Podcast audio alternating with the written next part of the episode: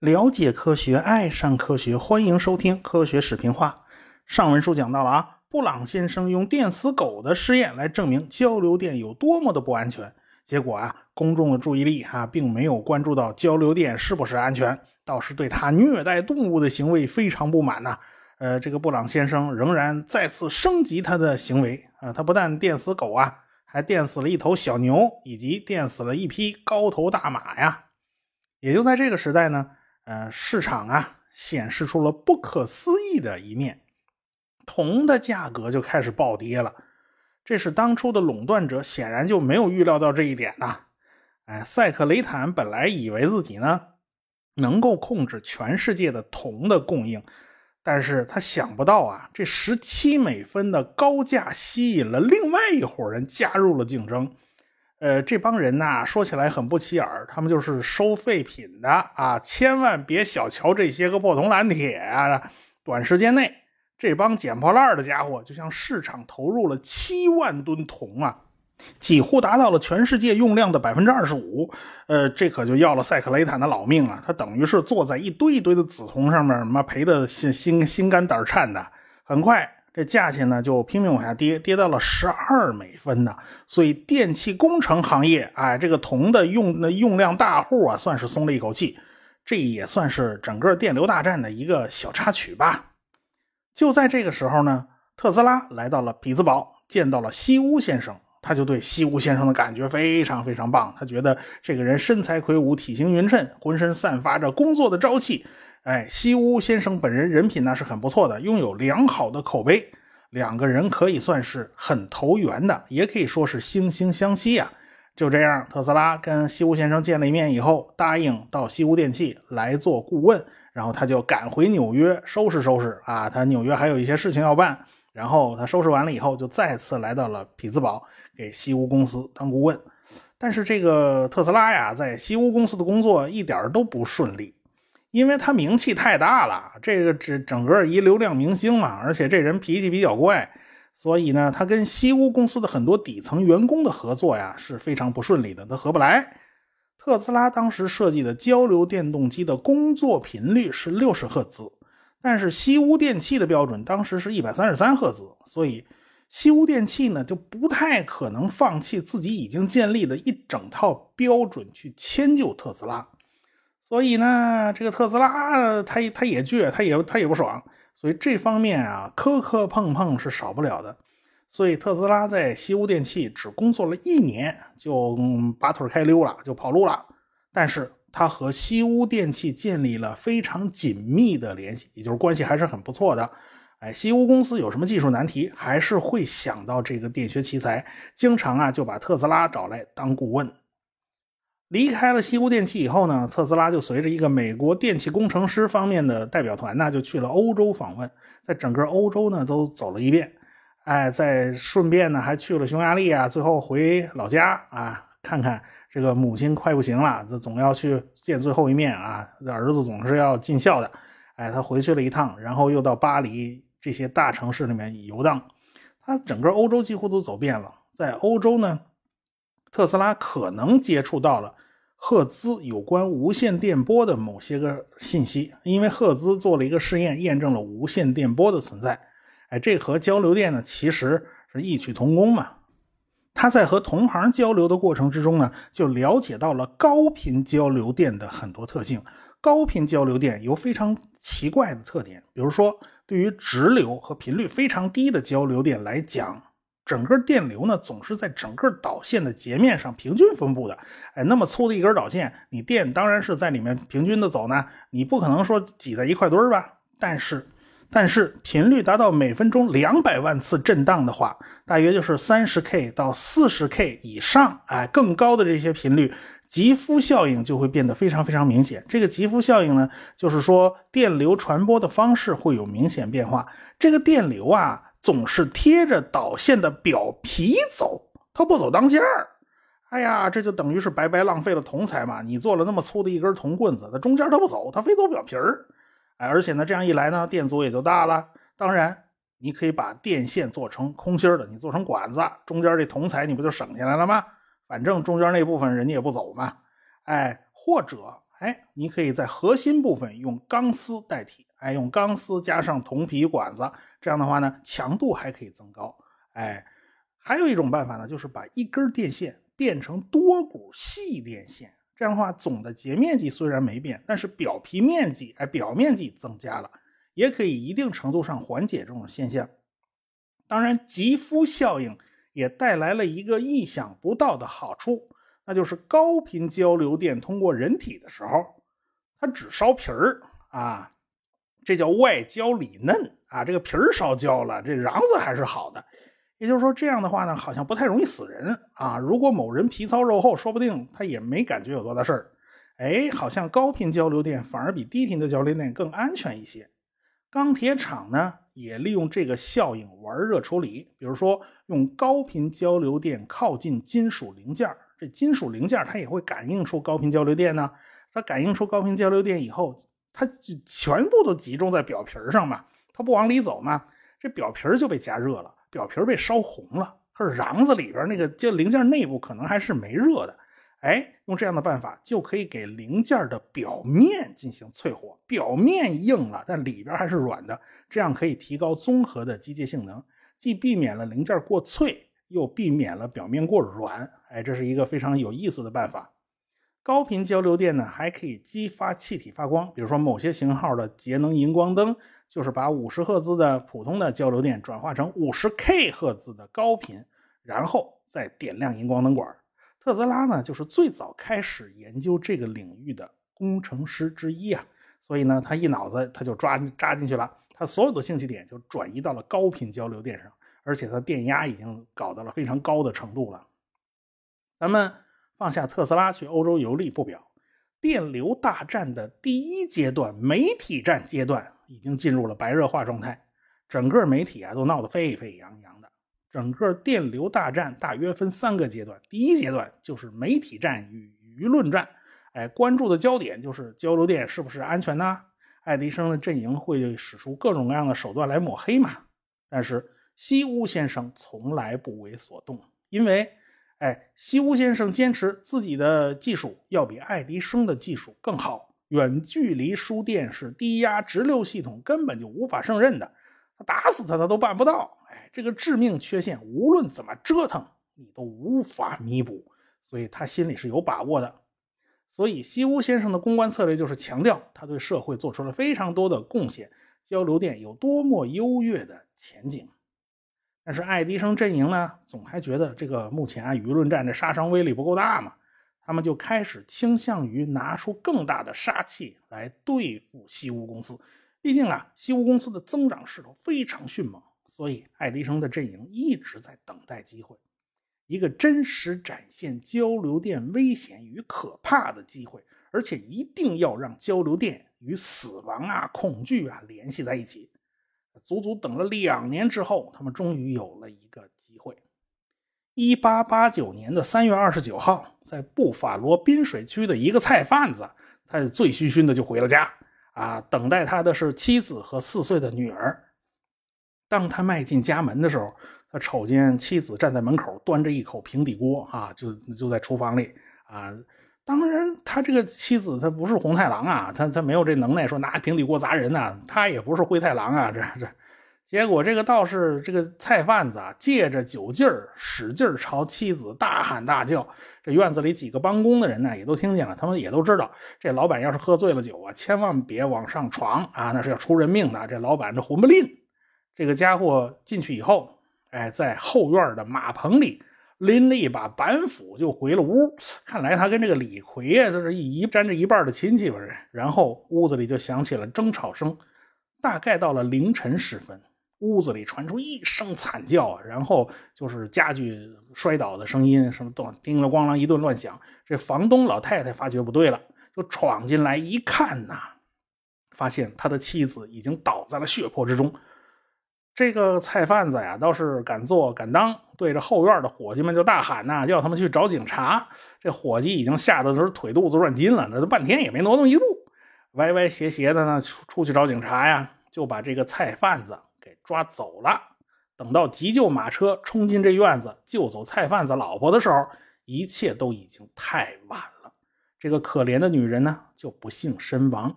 所以当时《布法罗晚报》啊，就不会不会放过这样的花边新闻的。那年头报纸一个个鼻子都灵着呢。报纸刊登了一个头版头条啊，大字标题啊是“南戴文森街的斧头帮杀手”。呃，大家都知道啊，这菜贩子叫霍特啊，他不是什么斧头帮的啊。等到六扇门的官差们三推六问，大家才发现发现啊，他根本就不叫霍特，他叫凯姆勒。他的妻子呢，也不是他妻子。这两个人呢，是抛弃了自己的家庭，走到了一起。这俩是私奔的。没想到呢，最后竟闹了这么个结局。这个凯姆勒一点都不害怕，大不了嘛，就得到一根绳子。他估计啊，自己也会判处绞刑的嘛。呃，只是他万万没想到啊，他得的不是绳子，而是电线啊！布法罗晚报当时就推测，凯姆勒先生恐怕是会判处电刑的，也就是纽约州第一个上电椅的人。果不其然，五月十号，陪审团判定他犯了杀人罪。五月十三号，法官判处他电刑啊！老天爷倒是挺喜欢烘托气氛的啊！这窗外是狂风大作，电闪雷鸣。呃，此人倒是活该是天打五雷劈呀。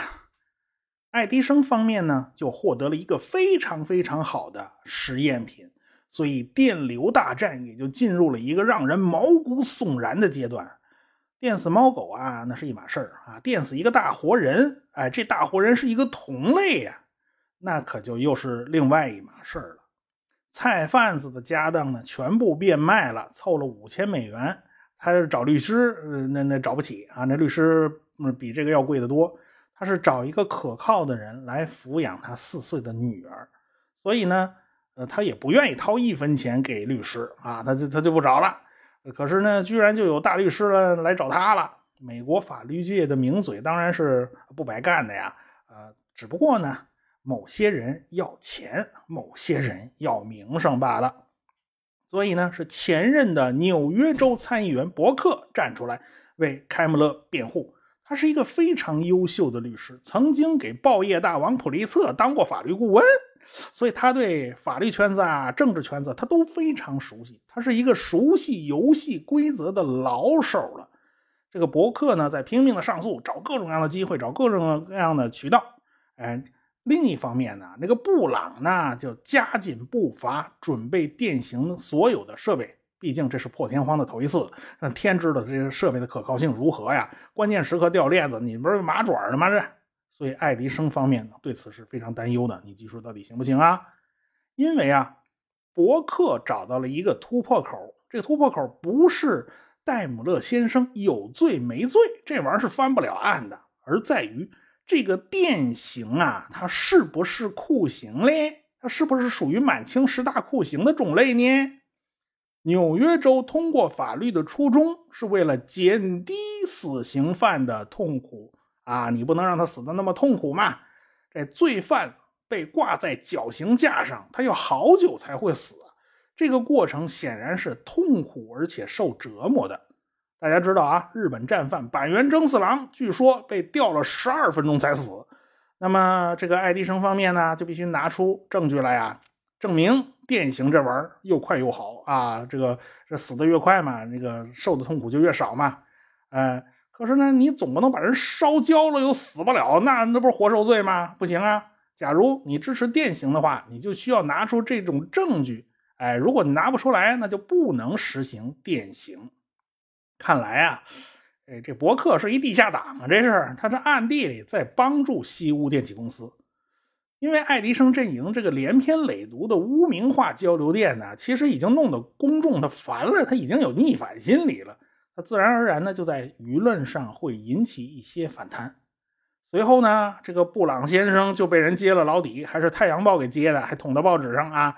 原来，哎呀，他跟爱迪生的阵营啊，有着千丝万缕的联系啊，他的证词是不可能是客观公正的，所以布朗先生的日子也不太好过。这个杀人犯凯姆勒先生呢，就被转移到了州立监狱，这伯克呢就一直在上诉。法官任命贝克律师担任仲裁人，这个贝克律师自然是叫召集相关人等来问东问西了，招来布朗先生问一问：你狗电死的时候，到底这狗是痛苦啊，还是不痛苦呢？布朗先生说：“哎，这狗一点都不痛苦啊。”但是在场的人都认为啊，那狗还不痛苦，都那样还不痛苦，它蛮痛苦的。的确呢，这事儿他他怎么说都行啊，这叫子非狗，安知狗之痛啊？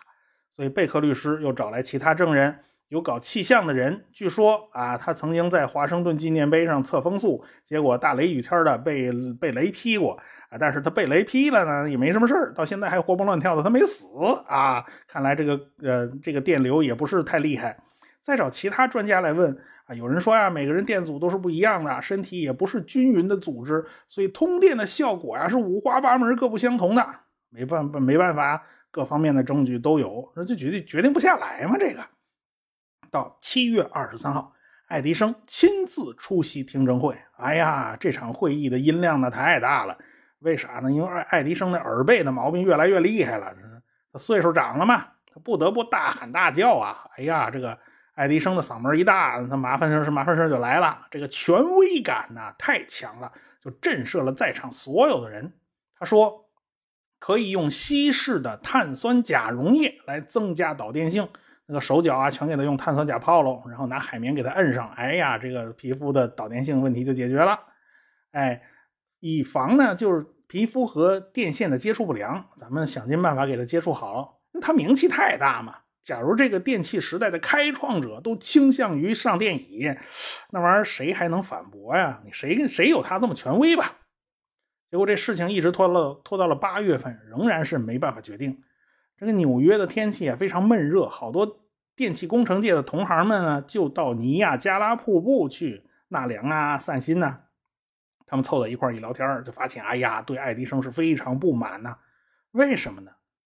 因为他们进行电气工程的研究，为的是造福人类啊，他不是为了把人往死里整啊，他不是为了电死人呐。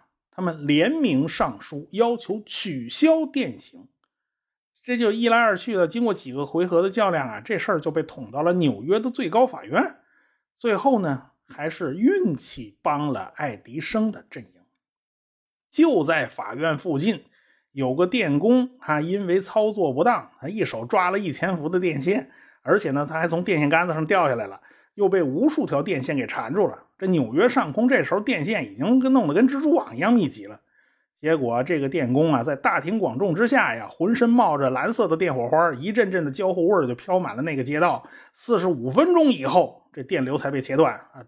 救护车把它摘下来的时候啊，这家伙已经烧成一块焦炭了啊！整个。成了一木乃伊。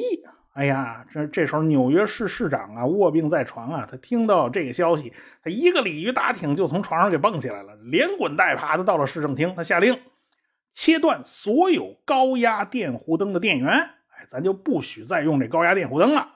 这纽约街头一下子就陷入了黑暗，因为 那都是用电弧灯照明的嘛。哎，所以这对西屋公司是非常不利的。西屋公司呢，也就展开舆论上的反击。他强调，爱迪生自己的阵脚也在松动嘛。他手下的分公司也有人呼吁他这个老板啊，你最最好别妨碍交流电了啊。这交流电技术还是蛮好用的，因为直流电它服务半径太小了，妈拉个几里地没电了。因此，在很多地区，你要是不使用交流电，那就等于白白的把市场就让给了西屋公司嘛。哎，所以西屋公司他自己也说，现在市场上是开放的呀，公众。对交流电，他是不是放心，是不是满意？他会用钞票来投票的嘛？你看这几年到底谁卖出去的货更多呢？西屋的产量现在是连年在提高啊，这还供不应求呢。可见老百姓根本就没有受到舆论的影响，人家明白交流电不是那么可怕的，不是个坏东西。就这样吵架吵到了一八九零年的年初，纽约最高法院的法官判决，只有火刑、车裂、炮轰烧死、吊在铁索上饿死。剖腹和在十字架上钉死算作酷刑，其他的都不算。电刑当然也就不算喽。那照这说法的话，这满清十大酷刑他也都不算是吧？所以这个戴姆勒先生情绪低落啊，看来这个电刑是跑不了了。问他有什么最后要求没有呢？他只想要一口松木的棺材啊，带条纹的就行了啊。所以没办法，这到了最后的时候了。行刑是在地下室进行的，在场的医生啊、法官呐、技术人人员呢，反而比这死刑犯都紧张。这开姆勒还安慰他们呢，叫他们放松点啊。这个布朗先生呢没出现啊，他前期做了那么大的推动工作，现在已经不敢冒头了啊。自从他被人揭发拿了爱迪生的好处以后呢，他就躲起来了。他的利用价值呢也已经完结了，他巴不得赶紧撇清关系啊，这这就别别惹这事儿了。凯姆勒呢脚上穿了一双毛拖鞋，这双拖鞋呢事先放在碳酸钾溶液里面泡过，手脚呢也事先都浸泡了碳酸钾溶液。哎，现在呢他被绑在电椅上，头发呢全部被剃掉了，脑袋上戴了一个全包的皮套子，里边有海绵，也是浸泡过碳酸钾溶液的。屁股的位置呢，那个裤子。啊。给他剪开一个大洞啊，所以这都是为了增加接触面积嘛。周围有二十几个人在场，有不少是媒体的记者。通电的一瞬间呐，这犯人的身体突然就绷直了，而且面罩里冒出好多白沫，这都口吐白沫了，这是。然后就是鲜血乱飘。过了十七秒钟，大家都以为他死了，哪知道这家伙还活着，他还没死。现场的记者好几个。听闻此言呢，已经下瘫了。哎呀，其他人赶紧把这几个下瘫的抬走。这边操作人员手忙脚乱的就给犯人继续通电呢。这个电火花冒着蓝光啊，这个犯人的衣服都已经着了火。然后那医生过来，哗一瓢水就给泼泼灭了。那过了几分钟呢，这电流才断开。你可想而知啊，那通着电的椅子上泼上泼上一盆水，那是什么景象？这个犯人呐，已经烧得焦黑。医生检查。犯人的确是死了。等一干人等走出房间的时候，才发现门外的警察呀，居然都在抹眼泪，在哭。你说跟这犯人怎么怎么有这么大感情吗？这这是有感情大呢？这这这还是吓的？这是纽约的各家报纸大篇幅报道了这次死刑的执行细节。这个爱迪生啊，还抱怨工作人员把这事儿搞砸了。怎么着？你电极应该接手心的，你怎么接手背了？你这搞错地方了，这。所以，西屋先生不以为然。他认为啊，这爱迪生阵营等于是搬起石头砸了自己的脚。这样的死刑过程，那还不如拿斧子砍着快呢。这特斯拉呢，四十年后还在谴责电刑，因为啊，用的是他最心爱的交流电嘛。后来呢，爱迪生还玩过电死大象的把戏，不过那时候已经没有多少人在意了。爱迪生本人也快要在这一场电流大战之中。出局了。一八九一年，各家银行呢就出现金融危机了啊！无论是西屋电器还是爱迪生通用电气公司，这日子都不太好过呀，手里钱紧呐。他们都在努力稳定自己的资金来源，稳定自己的阵脚。红鼻子的摩根呢，就把汤姆逊豪斯顿公司的总经理，总经理叫科芬，和爱迪生通用电气公司的总经理叫维拉德叫到了自己的办公室。这摩根厌烦了。公司之间无止境的法律大战啊，互相指责对方侵权，互相指责对方抄袭自己创意。在摩根看来啊，你们那点创意恐怕这古罗马人全都干过了，那阳光底下能有什么新鲜事呢？所以呢，爱迪生通用电器和西屋的法律大战呢，当时进行的是如火如荼啊。到头来啊，折腾了半天，大家发现啊，除了律师们啊大赚了一笔律师费以外呀。所有人都是输家，输掉了时间，输掉了金钱，输掉了精力。所以摩根也希望把汤姆逊豪斯顿公司和爱迪生通用电气公司合并。为什么呢？因为他觉得汤姆逊豪斯顿公司的领导科芬比这个爱迪生公司的维拉德他要能干多了。所以金主摩根发话了，谁也违拗不得呀。最后呢，这个合并的公司啊，爱迪生本人的股份非常少。最后，他就连名字都被拿掉了。哎呀，这个摩根是翻脸无情啊，可以说这个是纯粹的生意人。现在呢，公司已经改名为通用电气，这将是一家伟大的公司。这家公司呢，培养的科研人员曾经两获诺贝尔奖，而且帮助美国赢下了世界大战，曾经是美国商界的象征，培养了两百位。五百强企业的 CEO，甚至培养了一位美国总统啊！里根曾经在通用电器干了很多年的电视主持人，所以通用电器一直到现在还是一个非常牛的国际公司嘛。至此，爱迪生本人完全脱离了电气工程行业，他也要去寻找他的新天地了。通用公司呢，已经完成了一次脱胎换骨，整个班子都换了。就看这西屋电器如何接招了。这场电流大战呢，还有两个回合要交手呢，还要拖上几年才能结束。我们下次再说。科学声音。